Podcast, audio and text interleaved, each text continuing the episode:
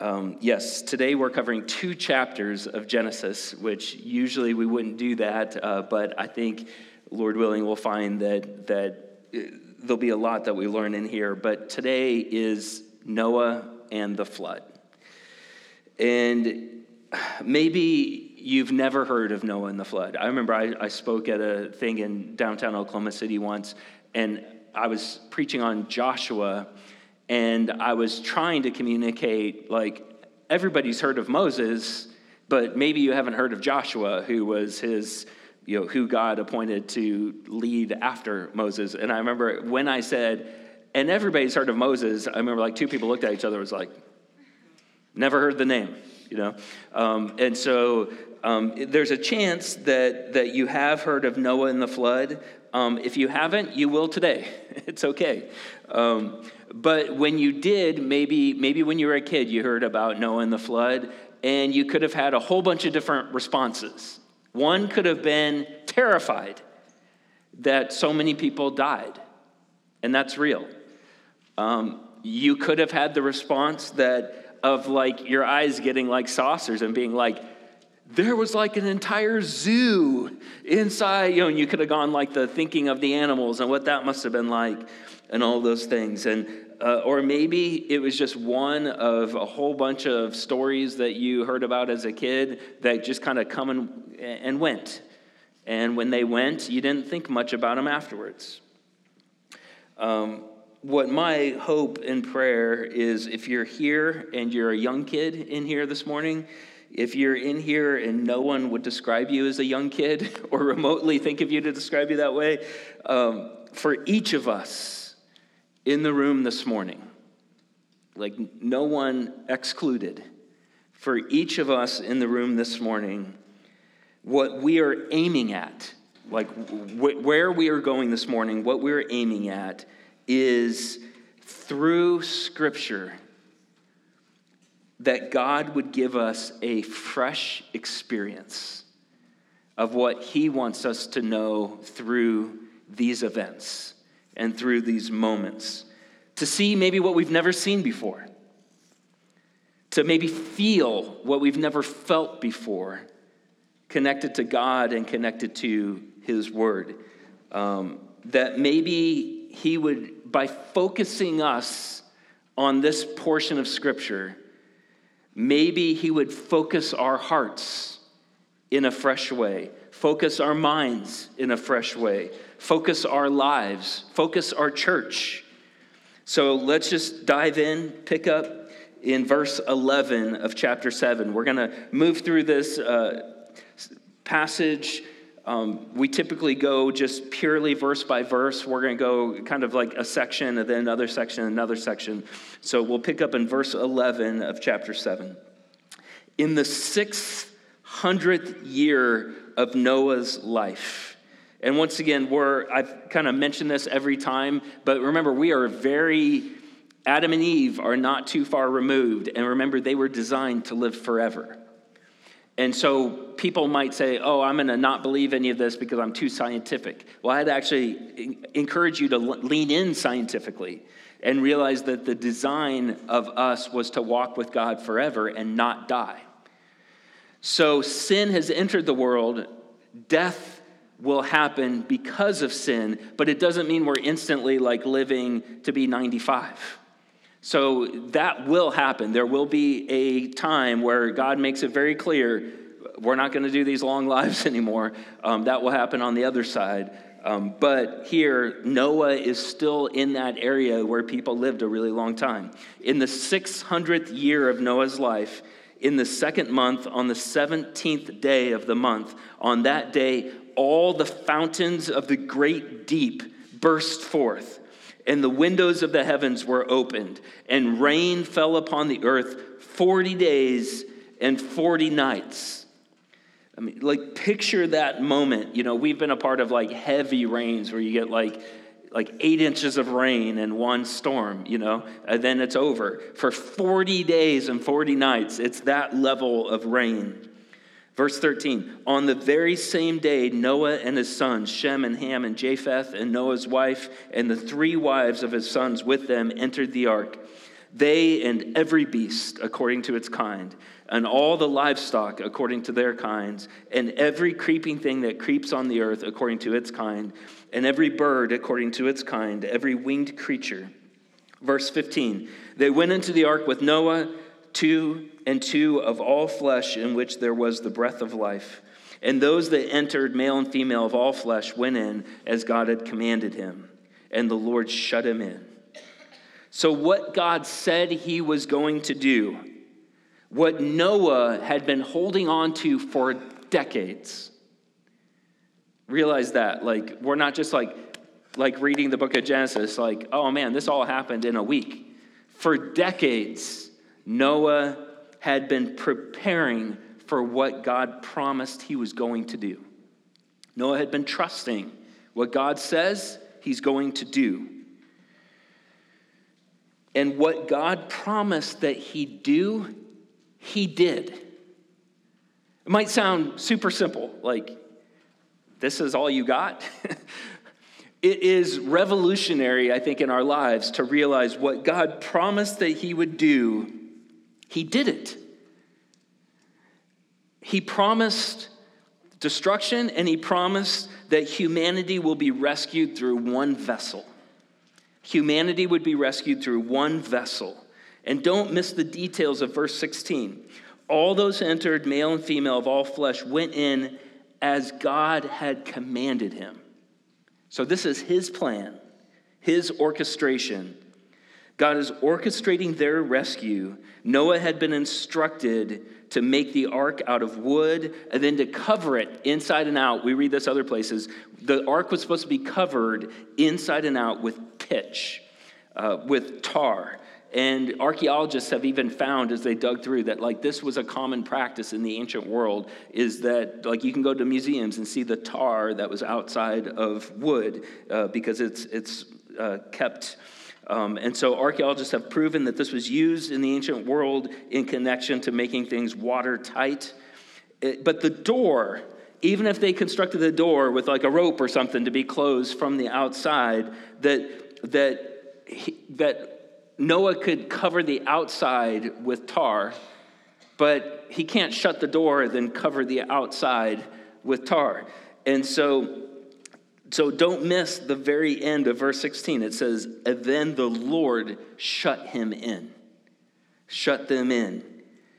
And we have already seen in Genesis multiple times that God actually walks among Adam and Eve comes in a way that you would interact with a person. And he walks with Adam and Eve. He talks with Cain, trying to talk Cain out of murdering his brother. He speaks with Cain.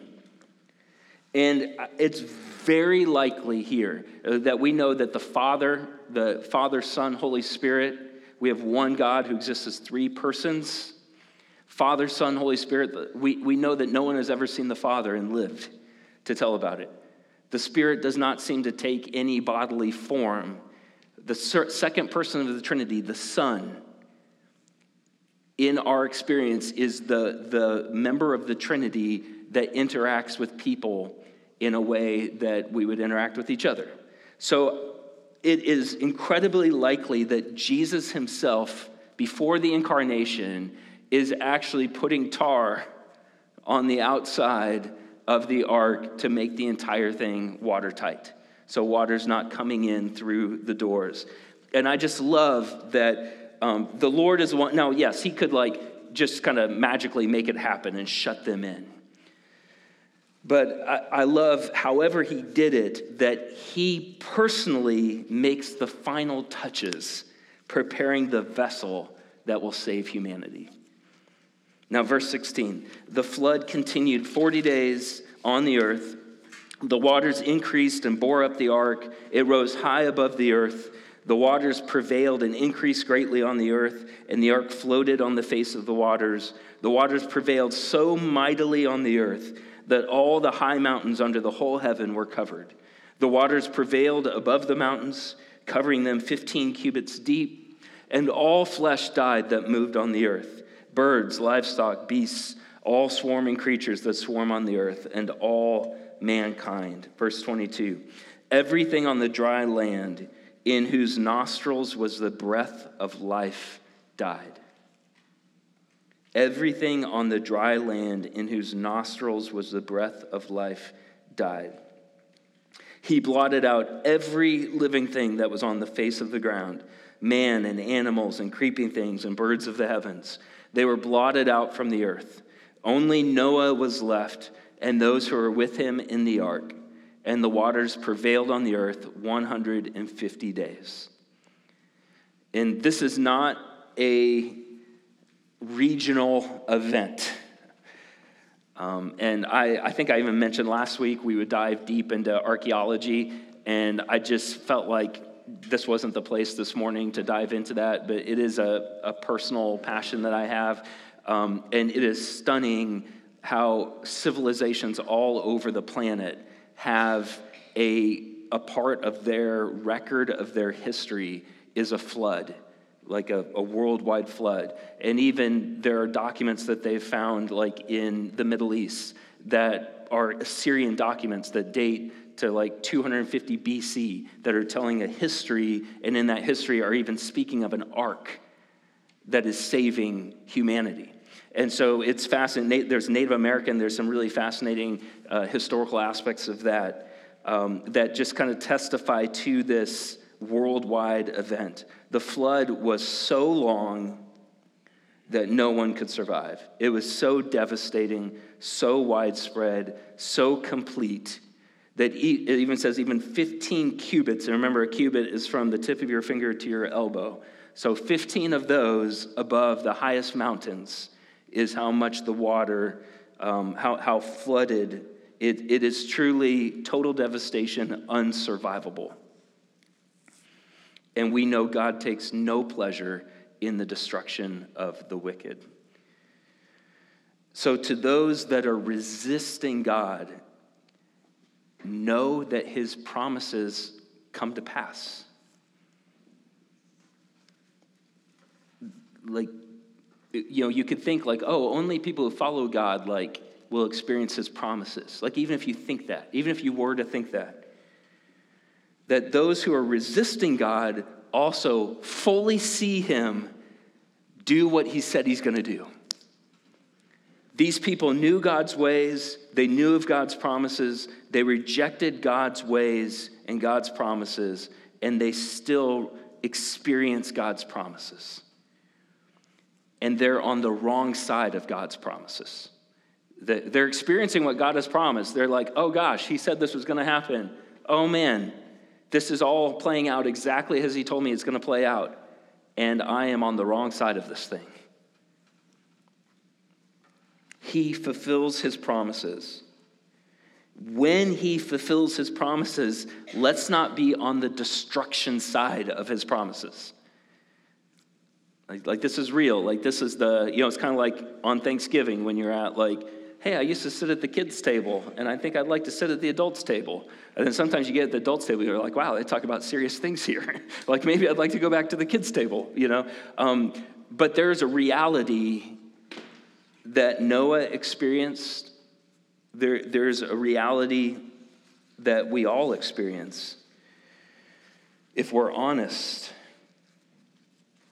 that, um, man, this, this, this is a serious moment. It's a serious moment for Noah. It's a serious moment for every human being. No one is too busy to think about God's promises at this moment. No one's like, well, I got you know things to do. I can't really think about God right now. In this moment, everyone is really focused on the promises of God and that the promises are happening right now, and no one can get around it chapter 8, verse 1.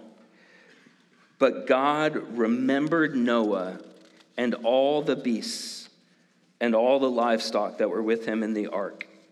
And God made a wind blow over the earth, and the waters subsided. The fountains of the deep and the, wind, the fountains of the deep and the windows of the heavens were closed. The rain from the heavens was restrained, and the waters receded from the earth continually. At the end of 150 days, the waters had abated.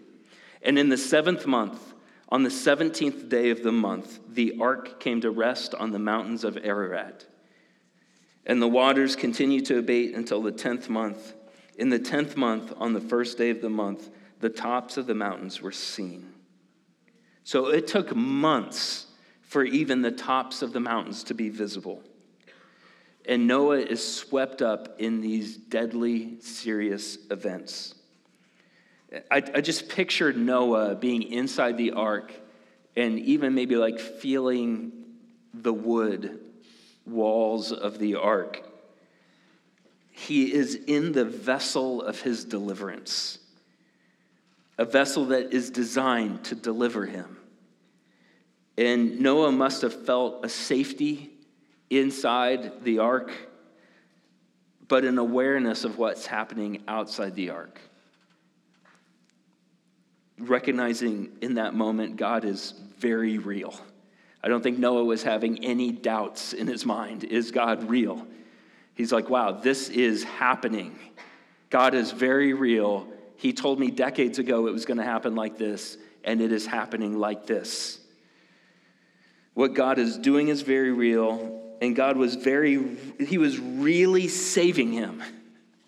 There was no question, like, can I trust him? He's like, man, I'm in here. We've been in here for months. God is really saving me, and He's really saving my family. He's responding in faith, and his faith is becoming sight. They experience his promises coming to pass.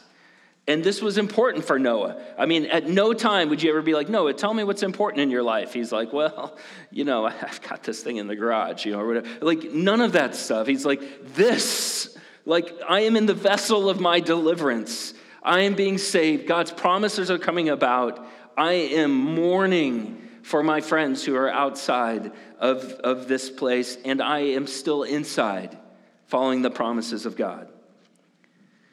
So it's important for Noah, obviously, and it's also incredibly important for the people who are reading this for the first time. Remember, Moses is the author of this. And he is writing it to a people who have been slaves for so long that they never even have any relative who ever remembers not being a slave. And remember what has just happened in their life. God has rescued them through water, through the Red Sea. He has delivered them. They have felt God's deliverance, God's redemption, and there was a heck of a lot that they were still looking forward to. They're like, well, God's saved us and rescued us, and we're in the middle of a desert. And we don't even know how we're going to eat or drink. And we've got maybe 24 hours to figure it out. So, God, you have delivered us, and we need you to save us. You have been fulfilling your promises, and we look to you to continue filling your promises. Uh, the common denominator here is we're looking to you, following your ways, trusting Him had trusted him and continue to trust him for greater future promises. And those of us who have put our trust in Jesus, who have put our faith in Jesus, it's the same way. Scripture speaks in a way that we, putting our faith in Jesus as our Savior, He has saved us, past tense. The surety of it, it is so sure that He speaks of it as it's already happened. You have already been delivered. You have been saved. That is a past thing, and I will deliver you in the future. I will save you in the future. We've experienced so many of the promises, and there are many more that we look forward to experiencing. To those trusting in Him, know His promises are coming to pass, and we will experience that like that's just moved me this week, is in the way that Noah is like, I've been waiting for this and it is happening. My deliverance is now. And to see it and feel it and smell it and hear it, and just to say, God is delivering me. Noah, Noah felt that and one day we will experience that same feeling. And, and we have felt his deliverance when we have put our trust in Jesus And I pray maybe some will feel that for the first time today. And we hope and look forward to and, and can't wait for a complete deliverance. God led them out of the ark. Look at Noah's first actions out of the ark, verse 20. Then Noah built an altar to the Lord and took some of every clean animal and some of every clean bird and offered burnt offerings on the altar. And when the Lord smelled the pleasing aroma, the Lord said in his heart, I will never again curse the ground because of man. For the intention of man's heart is evil from his youth. So God delivered them, but they still need him. Neither will I ever again strike down every living creature as I have done. Verse 22 While the earth remains, seed time and harvest, cold and heat, summer and winter, day and night shall not cease. I love that the first thing Noah does is he worships God. That's his first response after his deliverance. And his worship is a pleasing aroma to our Lord. And a new promise is made. The intention of man's heart is evil from his youth. That hasn't changed. But what has changed is he will no longer ever destroy the earth in this way. The destruction will never happen in this way. And then we have many promises made to us and that can continue to be made to us.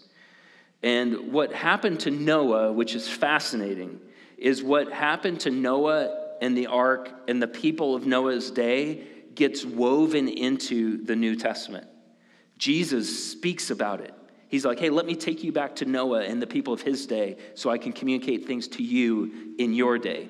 Peter writes of it. Hey, like Noah, here's things that we need to really be stepping into in our day. So let's step into just two of those as we wrap up our time this morning. So 2 Peter 3 is one of these places. Let's start at verse 5. And this speaks of people who don't respond in faith to God's promises. People who don't respond in faith to God's promises.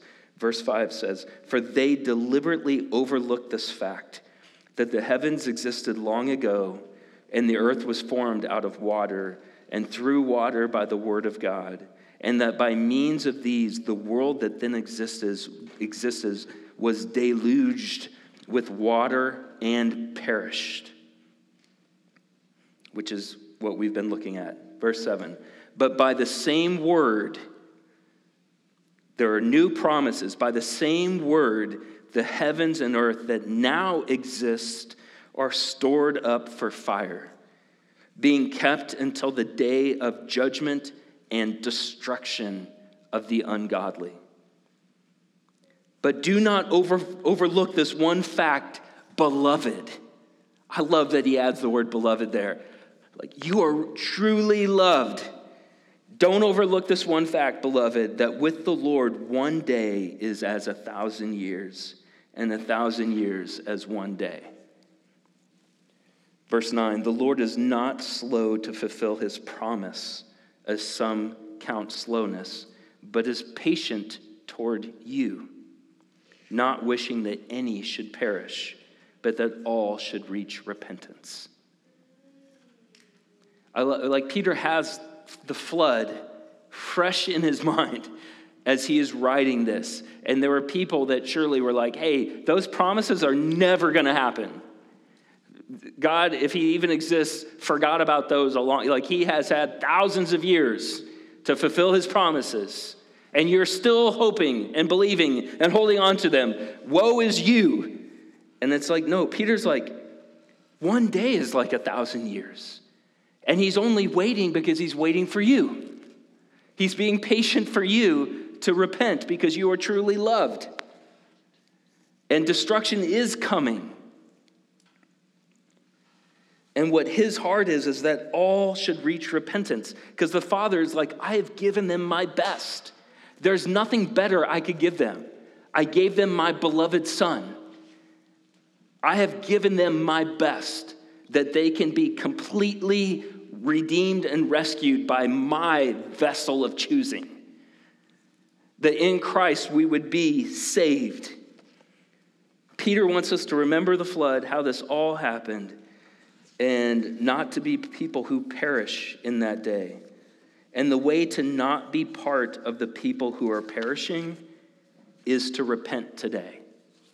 Like to be like, man, whenever that day is, I hope that I'm on the right side. And I'll wait till that day to figure it out.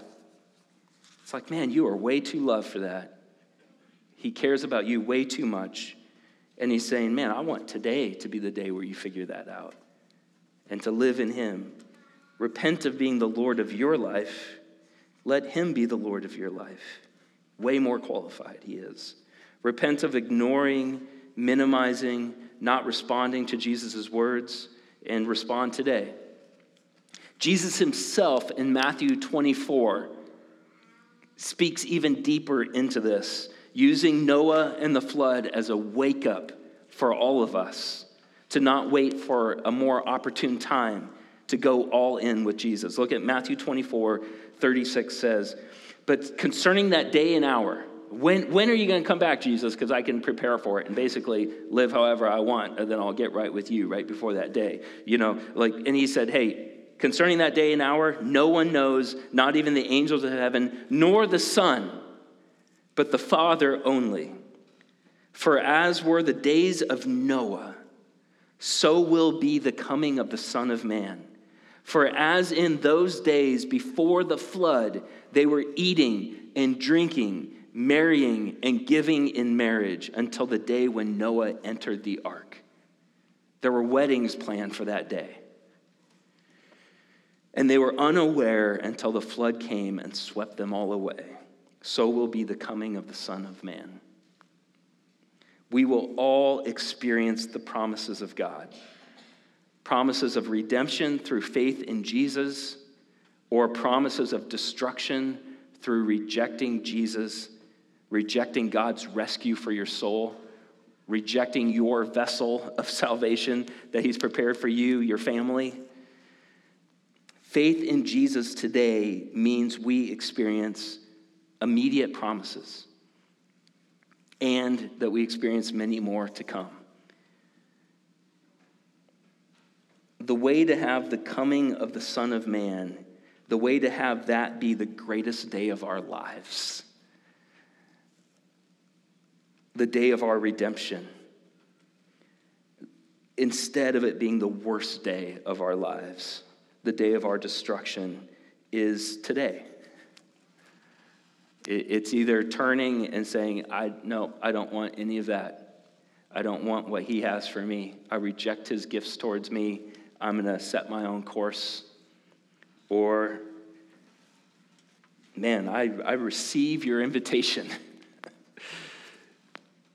and what the thing is, is just coming to him, communing with him and that is how we, in many ways, we preach a similar sermon every week because I feel like he is always giving us the same invitation in the same direction. And if you came in and you're like, man, I don't know where I'm at with Jesus, I, I, I, or maybe it's like, I know where I'm at with Jesus and I don't want anything to do with him, I, I would just see your even being in this room is proof that he that you he would say my beloved like i love you. Everything that jesus did for you like is real and is a real invitation to you to respond because uh, because of his love towards you. And that this is very in the same way that noah did not question how real the promises of god were and everybody else didn't question the reality of the promises of God. What my heart is, is that God would show us, man, this is, there's no question in my mind here. Um, so if, if you have not come to Jesus, I would, man, deeply encourage you to at least strong, to really consider his promises towards you, his invitation towards you, his desire for you to come home running. And um, man, I've I've realized this and thought this at times too, is when I married Patty, in no way did I know everything about her. You know, I wasn't like, hey, let's hold off for 10 years on this marriage because I need to know everything about you.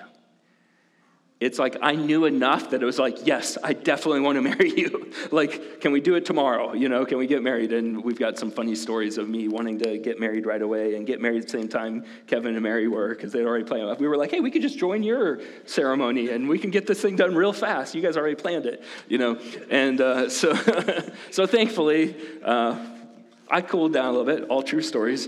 Um, but it was in marrying her that I got to know her so much better and so much deeper and fuller. And I think in many ways that's an invitation for the Lord too. Is it's not He doesn't ever want us to not use our our minds, you know, to be like, hey, just check out your brain at the door. It's like, no, what I know about Him, what I feel about Him, there's so much more I want to know and feel. But I've seen enough that I'm coming to Him so that I can know and see and feel so much more. Um, and man, so if that means coming to Him for the first time today, I would just deeply encourage you to do that. I'd love to talk with you, pray with you along those ways. If you came in and said, Hey, I, I know Him, I walk with Him, I follow Him, uh, man, my, my prayer for all of us is that we would commune with Him in a way that our faith would increase, our hope would increase, the promises of God that we are already sitting in would just saturate us give us joy and peace. The things that we look forward to, that we may have to be patient for a long time, that God would use this to give us that patient anticipation and the heart that looks forward to what is to come and the surety of those things. And, and the, the place to go to is to his feet, to commune with him to let Him meet with us. And Jesus gave us communion for these purposes, to commune with Him. Um, he, he said, Take this bread and eat it as, as often as you do, as a taste, a smell, a nutritional reminder that um, it's not always going to be forever until we're, we're with, with each other.